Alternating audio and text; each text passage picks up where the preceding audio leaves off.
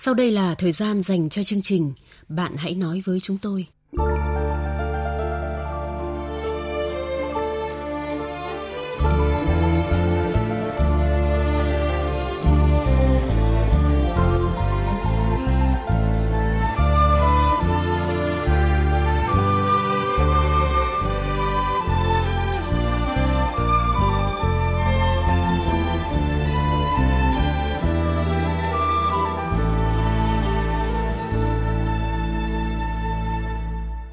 Các biên tập viên Thanh Huyền và Quyết Thắng xin chào các bạn. Rất vui được gặp lại quý vị và các bạn, những thính giả thân yêu của chương trình Bạn hãy nói với chúng tôi. Các bạn thân mến, trong chương trình đầu tiên của năm mới nhâm dần, các biên tập viên chương trình xin chúc các bạn một năm mới sức khỏe, vui vẻ và hạnh phúc ạ. Đầu xuân năm mới chúng tôi đã nhận được cuộc gọi của một số thính giả gửi về chương trình. Bác Nguyễn Thị Hương ở tỉnh Nghệ An chia sẻ.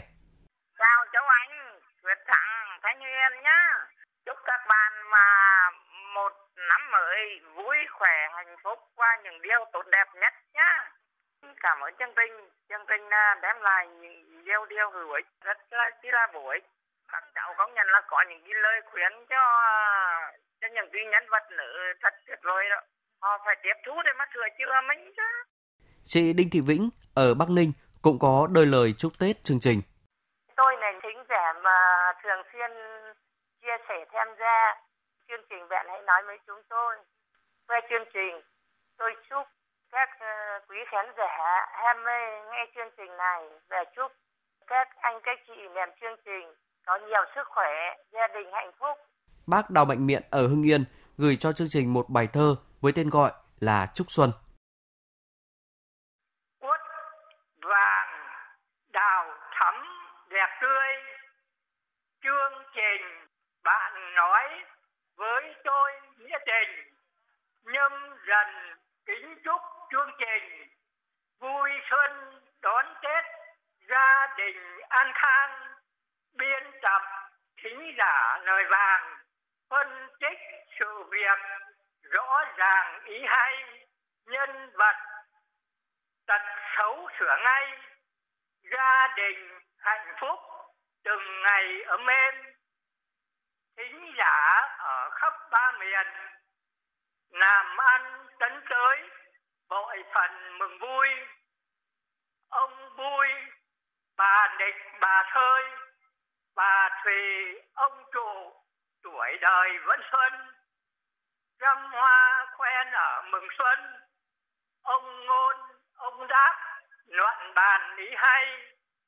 Ông xỉu, vĩnh thiệp chung tay chương trình bạn nói mỗi ngày đông vui xuân về hoa nở thắm tươi chương trình bạn nói sáng ngời mùa xuân châu anh quyết thắng thanh huyền phóng viên anh tuấn sắc xuân đẹp màu À, vâng, bác Miện thì năm nay đã 85 tuổi và là một thính giả cao tuổi, thường xuyên tham gia đóng góp ý kiến với các nhân vật trong các chương trình của chúng ta đấy, anh Thắng ạ.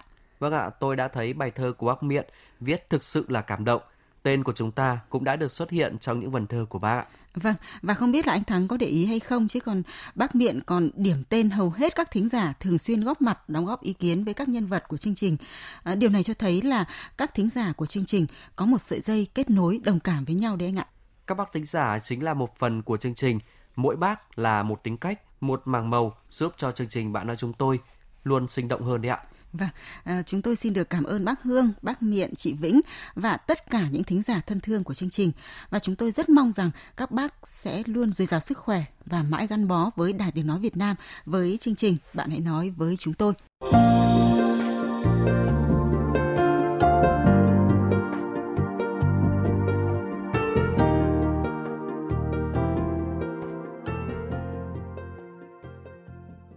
Các bạn thân mến, đã đến thời gian chúng ta tâm sự với cô gái đang lạc lối trong cuộc tình kéo dài suốt 7 năm rồi. Biên tập viên chương trình sẽ tóm lược lại nội dung câu chuyện của cô.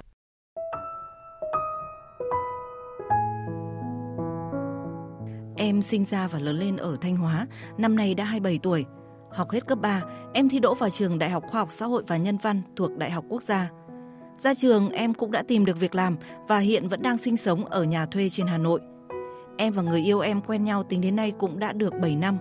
Anh ấy lớn hơn em 4 tuổi. Gia đình anh sinh sống ở quận trung tâm của thành phố Hà Nội. Mặc dù quen nhau đã lâu như thế, nhưng chưa một lần anh ấy dám về quê em chơi, còn em cũng chưa lần nào đến nhà anh ấy chơi cả. Mới đây tụi em cũng tính đến chuyện làm đám cưới. Anh bảo sẽ về xin phép bố mẹ rồi đưa em về ra mắt. Nhưng kết quả lại không như mong đợi. Bố mẹ anh không chịu gặp mặt em với lý do mà hai bác đưa ra. Đó là vì em không những là người tỉnh khác, mà lại còn là người Thanh Hóa nữa. Đó là điều mà hai bác không thể chấp nhận được. Em không hiểu tại sao lại như thế. Dù là người tỉnh nào đi chăng nữa, thì cũng là người Việt Nam cả mà. Em cố gắng hỏi mãi thì anh bảo, mẹ anh đã chọn cho anh một cô gái khác, là con của một người bạn thân với mẹ anh, và đang muốn anh đi gặp mặt để hai nhà tính chuyện lâu dài. Anh còn kể với em là, cứ mỗi lần anh nhắc về em với mẹ là bà lại giận và không muốn nghe. Tiền sử mẹ anh vốn có bệnh cao huyết áp và bệnh tim. Mỗi lần có việc gì khiến mẹ tức giận là bà thường bị mệt, rồi huyết áp lại tăng. Thế cho nên chỉ cần anh nhắc đến em là mẹ anh lại bệnh. Anh rất sợ và lo cho bệnh của mẹ nên lại càng không dám đả động đến chuyện riêng của chúng em. Em đòi anh đưa về nhà để ra mắt bố mẹ, biết đâu khi hai bác gặp em rồi có thể cải thiện được tình hình. Thì anh lại từ chối vẫn chỉ với một lý do. Anh sợ mẹ anh có chuyện, anh dối và không muốn nghĩ đến. Về phía gia đình em thì ba mẹ em vẫn luôn dục em đưa anh về ra mắt. Con gái lứa tuổi như em ở quê hầu hết đều con bồng, con bế, nên bố mẹ cũng đã lo lắng lắm rồi. Em thì cứ khất lần mãi bởi anh chưa sẵn sàng để về nhà em chơi. Mấy lần em rủ anh đều nói bận việc. Một mặt dục em đưa anh về ra mắt, mặt khác ba mẹ tiếp tục hối thúc em tiếp cận với gia đình anh xem ý tứ của ông bà thế nào để hai bên gia đình cùng nhau lo liệu. Em không dám nói chuyện này với gia đình mình vì sợ nếu biết bố mẹ sẽ bảo em từ bỏ và cấm gặp anh. Em không muốn điều ấy xảy ra vì thực tâm em rất yêu anh. Nhưng nếu cứ tiếp tục như thế này thì em mệt mỏi lắm. Em phải chờ đợi trong bao lâu đây? Em có linh cảm mối quan hệ của chúng em chắc không có kết quả tốt đẹp được rồi bởi anh là người thiếu quyết đoán, không tự quyết định được việc của mình. Có lúc anh còn nói với em là anh không có sự lựa chọn ngoài việc phải nghe theo lời bố mẹ. Thế nhưng khi em nói chia tay thì anh không nghe và không chịu buông để em đi. Vì tình yêu em chưa thể dứt khoát, còn anh thì lại càng không dứt khoát hơn. Trước mắt, công việc của em ở công ty cũng đang có chiều hướng tốt, có thể sẽ được thăng tiến, nhưng đồng nghĩa với việc em sẽ phải đi làm ở chi nhánh dưới tỉnh một thời gian. Nhưng chuyện tình cảm bây giờ khiến em không biết phải làm sao nữa. Nếu em và anh có tiến triển tốt, thì em sẵn sàng bỏ qua cơ hội thăng tiến trong sự nghiệp của mình để xây dựng gia đình với anh. Còn nếu không thì em tiếp tục phấn đấu cho sự nghiệp. Nhưng giờ thì không biết phải làm sao đây. Nếu kéo dài tình trạng không rõ ràng này, thì công việc không được, mà tình cảm cũng không xong. Lúc đó em sợ mình sẽ mất tất cả. Mấy hôm nay em khóc rất nhiều. Đến công ty chỉ biết cặm cụi vào công việc cho nó quên đi, khỏi phải suy nghĩ nhiều. Nhưng tối về, đêm xuống, thì em không biết tìm quên vào đâu nữa. Em nên làm sao đây?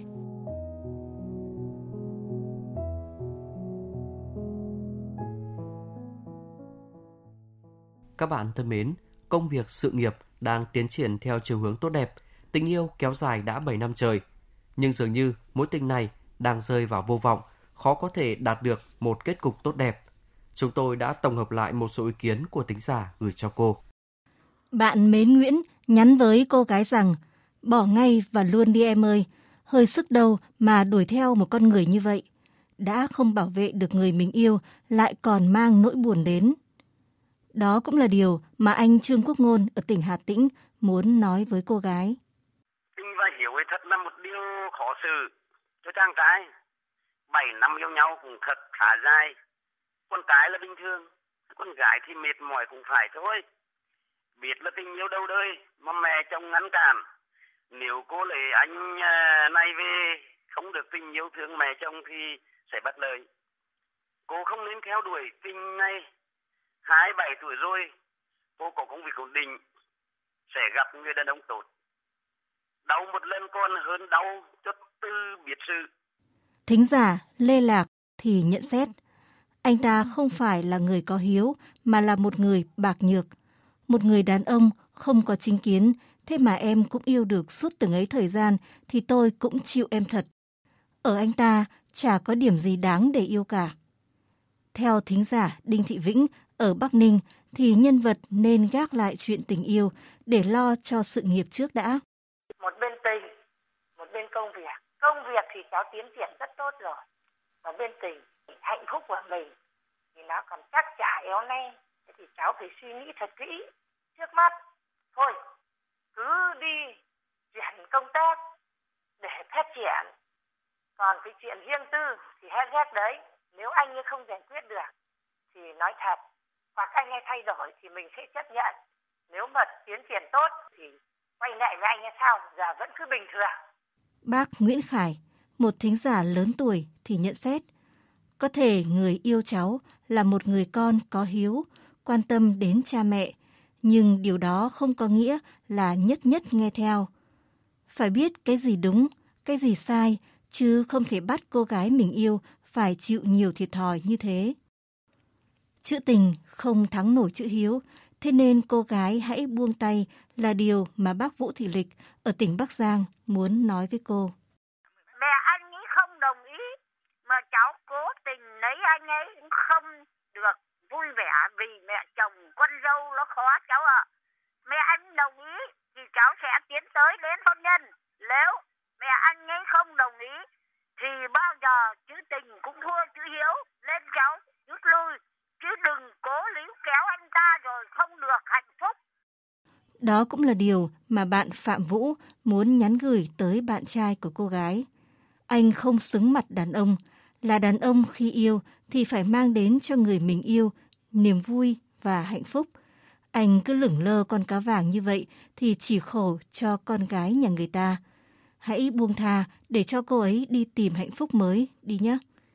Cần phải nghiêm túc nói chuyện thẳng thắn để có câu trả lời chính xác nhất là điều mà bác Hoàng Thị Tùy ở tỉnh Nam Định muốn nhân vật thực hiện.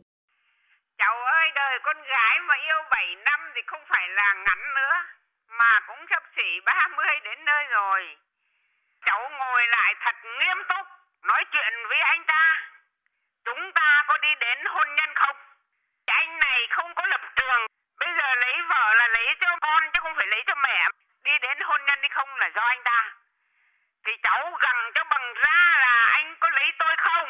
Nếu không thì cháu chia tay. Và cháu đóng cái cánh cửa này lại thì cháu mở cánh cửa khác ra. Thì sẽ có những chàng trai khác đến với cháu. Thính giả cỏ ngọt có lời khuyên rằng, tôi thấy tình yêu của anh ấy dành cho bạn là không đủ lớn. Có nhiều cách để thuyết phục bố mẹ mà sao anh ấy không thực hiện. Bố mẹ anh ấy có định kiến với người ngoại tình, điều ấy không có gì là khó hiểu cả. Nhưng nếu gặp bạn, hai bác ấy lại có cái nhìn khác thì sao? Tại sao không tạo cơ hội để hai bên gặp nhau đã mà chưa gì đã lo với sợ? Cuối cùng là chia sẻ của bác Triệu Xuân Trụ ở tỉnh Quảng Ninh. Cháu và anh ấy cũng rất yêu nhau tha thiết, nhưng vì thì cháu ờ, lên thông cảm cho anh ấy lý do là gì? Mỗi khi mà nhắc đến uh, tình yêu của cháu và anh ta ấy, thì mẹ anh ta thì lại lên bệnh tim rất là nguy hiểm. Tôi thì cháu cũng hết sức tình cảm là cứu mẹ anh ta cũng như cứu mẹ cháu. Nên thôi tình yêu cũng lên là cháu thông cảm cho anh chia tay. Nên là cháu cũng là nên tìm người khác cháu ạ. À, chị Thanh Huyền này vâng. trong chương trình đầu tiên của năm mới nhâm dần tôi cùng chị và các quý vị tính giả lại được làm cầu nối cho một tình yêu kéo dài đã nhiều năm mà chưa có kết quả. À, hy vọng rằng là trong những ngày đầu xuân này thì tình yêu của các bạn ấy sẽ được đơm hoa kết trái ạ. Vâng, cũng giống như anh Thắng thôi. Tôi cũng mong muốn điều tốt đẹp nhất thì sẽ đến với các bạn trẻ của chúng ta. Thế nhưng thật ra là có vẻ khó đấy anh Thắng ạ. À, tôi hiểu điều chị nói vì khúc mắc lớn nhất của đôi bạn này là từ phía gia đình nhà bạn trai. Còn bạn trai của chúng ta thì lại không có chính kiến để bảo vệ tình yêu của mình phải không ạ? Vâng, khúc mắc thì là từ phía gia đình, nhưng mà thái độ của người trong cuộc mới là điều đang nói anh ạ. Mà. Vâng. Nếu quyết liệt bảo vệ tình yêu thì chắc rằng nó sẽ không kéo dài lâu đến thế đâu anh. Vâng ạ, vậy thì chị có điều gì để khuyên cô gái của chúng ta đấy ạ? Vâng, tôi xin có đôi lời với nhân vật như thế này. Khi yêu chân thành, người ta luôn có một cái đích để mà hướng tới, đó chính là một đám cưới. Đích của em hiện giờ quá vô vọng. Đọc thư em, tôi biết em đang đứng trước một quyết định đầy khó khăn – tiếp tục yêu và hy vọng mong manh sẽ có được người mình yêu sau 7 năm chưa có quyết định dứt khoát hoặc là dừng lại để đi một hướng khác tìm hạnh phúc cho mình và cũng là giải tỏa, tháo gỡ cho người yêu. Tôi muốn em hãy thực tế hơn một chút. Trải qua 7 năm quen biết và yêu nhau, hiểu rõ hoàn cảnh cuộc sống của nhau mà anh ấy vẫn chưa một lần về nhà em và cũng chưa một lần đưa em về nhà anh ấy. Điều đó chứng tỏ rằng tình yêu của anh ấy chưa đủ sức mạnh để giúp anh ấy và em vượt qua được trở ngại, khó khăn, đã, đang và sẽ cản trở các em đi tới bến bờ hạnh phúc.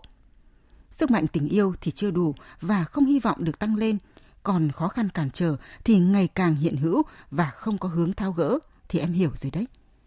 Cái được và cái mất trước mỗi quyết định của em nó hiển hiện ra chứ không quá khó khăn để mà phải dằn vặt đến như vậy.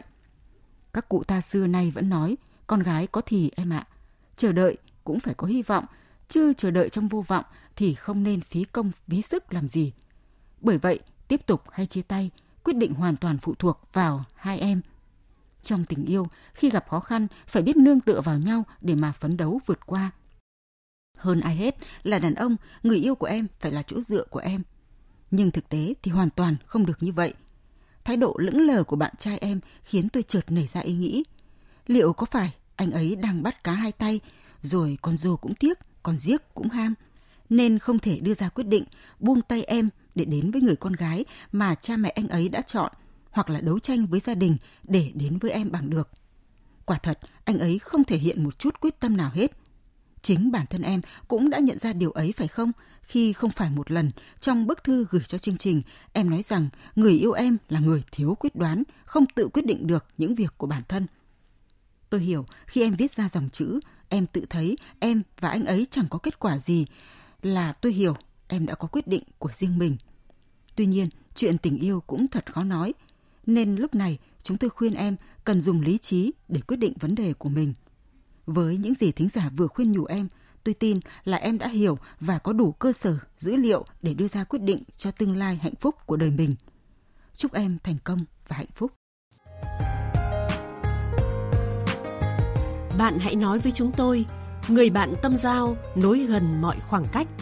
Bạn hãy nói với chúng tôi, nơi thỏa mãn nỗi khát khao được tâm sự sẻ chia.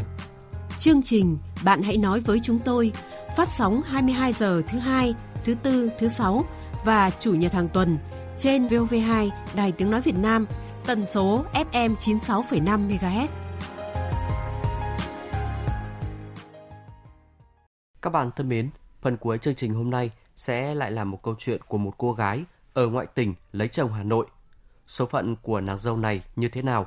Biên tập viên chương trình sẽ thay lời nhân vật kể lại nội dung câu chuyện để các bạn cùng suy ngẫm và chia sẻ trong chương trình sau.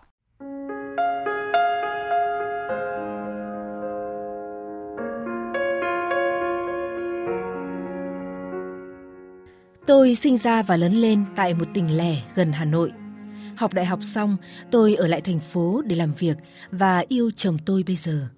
Anh cũng là mối tình đầu của tôi. Trước đây, anh cũng đã có nhiều người ngỏ ý, nhưng tôi chỉ yêu anh vì anh là người hiền lành và cũng là người chịu trồng cây si với tôi lâu nhất. Sau 2 năm yêu nhau, chúng tôi nên duyên, dù trước đó bố mẹ chồng tôi cũng không đồng ý một nàng dâu tỉnh lẻ cho lắm, nhưng vì anh quyết tâm nên bố mẹ cũng xuôi theo. Đã có gần 5 năm làm dâu, tôi luôn chọn đạo làm con, vừa làm tốt công việc ở công ty và luôn vun vén cho gia đình, nên kể từ khi cưới cho tới nay, tôi và mẹ chồng chưa có vấn đề gì khúc mắc, vì nếu có vấn đề gì chưa hài lòng, bà cũng đều góp ý để tôi sửa chữa và nếu có gì chưa biết, tôi cũng hỏi bà. Chuyện chẳng có gì nếu như gia đình không đón thêm một nàng dâu mới. Em dâu tôi sinh ra và lớn lên ở Hà Nội trong một gia đình khá giả. Chẳng thế mà từ bé em đã được chiều chuộng, được bố mẹ cho đi học ở những trường năng khiếu ở các lớp tiếng Anh mà có nằm mơ tôi cũng không tưởng tượng được là mình sẽ được đặt chân đến đó. Không chỉ vậy, em còn được học tại một trường đại học có chi phí tới hàng tỷ đồng. Ra trường, em xin vào làm việc tại một công ty nước ngoài có tiếng. Mẹ chồng tôi tự hào về dâu thứ lắm, đi đâu cũng khoe, khen cô ấy hết lời. Cưới xong, bố mẹ em đã cho em một căn chung cư cao cấp và một chiếc xe hơi – Khỏi phải nói, mẹ chồng tôi quý dâu thứ như vàng. Vợ chồng cô chú ấy cưới xong cũng ở riêng luôn. Thế nhưng một điều thật vô lý, kể từ khi có dâu mới, mẹ chồng tôi lại luôn so sánh tôi với cô ấy. Nào là lương cô ấy cao, lại có nhiều thời gian cho gia đình, còn tôi lương thấp lại đầu tắt mặt tối.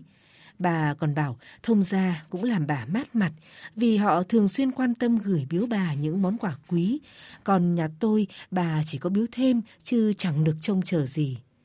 Đúng là thương dâu mới bao nhiêu thì bà lại ghét tôi bấy nhiêu. Bà đối xử bên trọng, bên khinh, ra mặt khiến tôi nhiều lần chạnh lòng tủi thân. Cách đây một tuần, tôi đi làm về thì thấy mẹ chồng đang nói xấu tôi với em dâu. Chẳng những chê vợ chồng tôi mà còn lôi cả bố mẹ tôi ra để làm câu chuyện cho bà. Tôi nghe mà ứa nước mắt, tôi thấy tủi nhục vô cùng. Tôi đã cố gắng nhiều, nhẫn nhịn cũng nhiều, nhưng cuối cùng những gì mà tôi nhận về thật phũ phàng. Có một chuyện mà mấy năm nay tôi vẫn giấu bố mẹ chồng. Chẳng là chồng tôi chẳng biết nghe ai rủ xê mà lại đâm đầu vào con đường cờ bạc. Năm năm qua, tôi đã trả nợ cho chồng hai lần, mỗi lần đến cả tiền trăm triệu. Mỗi lần bị kẻ xấu dồn đến chân tường vì nợ nần, anh đều khóc lóc xin tôi tha thứ. Thương chồng, tôi cũng nước nước mắt vào trong, vay mượn để trả nợ mà không dám thổ lộ với gia đình, sợ ảnh hưởng đến hình ảnh của anh. Nghe mẹ tôi nói xấu tôi và gia đình, tôi uất ức đến tận họng. Tôi đi thẳng vào nhà, lên phòng lấy một tập giấy xuống cho mẹ chồng xem. Vừa nhìn vào tập giấy, mẹ chồng tôi há hốc miệng, ngỡ ngàng, mặt tái mét. Đó là đống giấy vay nợ của con trai bà. Mấy năm qua, tôi cố gắng làm lụng vất vả, làm thêm làm nếm khắp nơi để kiếm tiền, mong có kinh tế, để đỡ bị nhà chồng coi thường. Thu nhập của tôi gấp 3 gấp 4 lần chồng. Tôi cũng nói với bà, nếu những hy sinh của tôi không được bà và gia đình tôn trọng, tôi sẽ quyết định chia tay để anh ấy đi tìm người vợ giàu có hơn mà lấy cho bà mát mặt mát mày. Biết được câu chuyện tôi nói với mẹ, chồng tôi về đã mắng tôi bằng những từ miệt thị nhất. Kể từ hôm đó, mẹ chồng tôi cũng tỏ ra không thoải mái với tôi. Giờ đây mỗi lần về tới nhà, tôi thực sự cảm thấy áp lực. Tôi phải làm gì đây để có thể thoát khỏi cảnh này?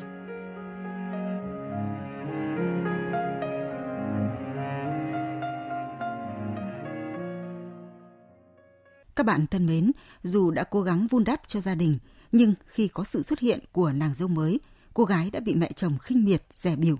Phải làm gì trong hoàn cảnh này là điều cô ấy đang mong một lời khuyên từ thính giả gần xa. Muốn bày tỏ ý kiến của mình với nhân vật, các bạn gọi đến số điện thoại 0243 934 1139 trong chương chính. Các bạn cũng có thể gửi thư trực tiếp theo đường bưu chính đến địa chỉ chương trình Bạn nói chúng tôi, Đài Tiếng nói Việt Nam, số 4143 phố Bà Triệu, Hà Nội hoặc gửi thư điện tử đến địa chỉ nói với tôi vov2a.gmail.com.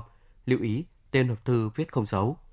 Một cách nữa là có thể viết bình luận dưới mỗi câu chuyện được đăng tải trên trang web vov2.vn hoặc trang Facebook Bạn nói chúng tôi chỉ 6,5 MHz.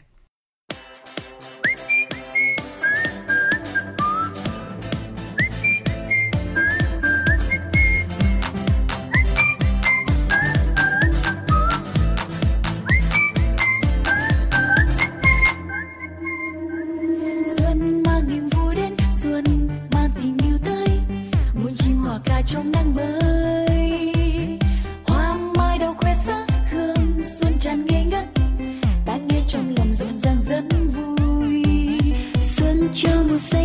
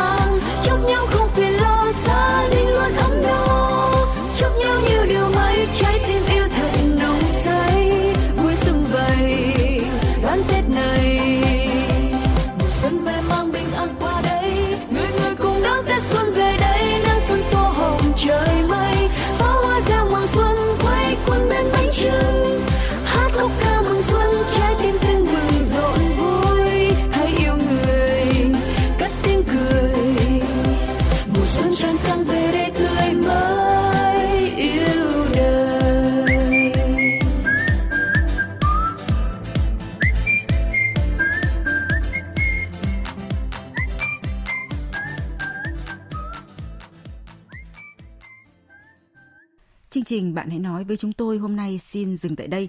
Xin chúc quý vị và các bạn có những ngày xuân thật tươi đẹp và hạnh phúc.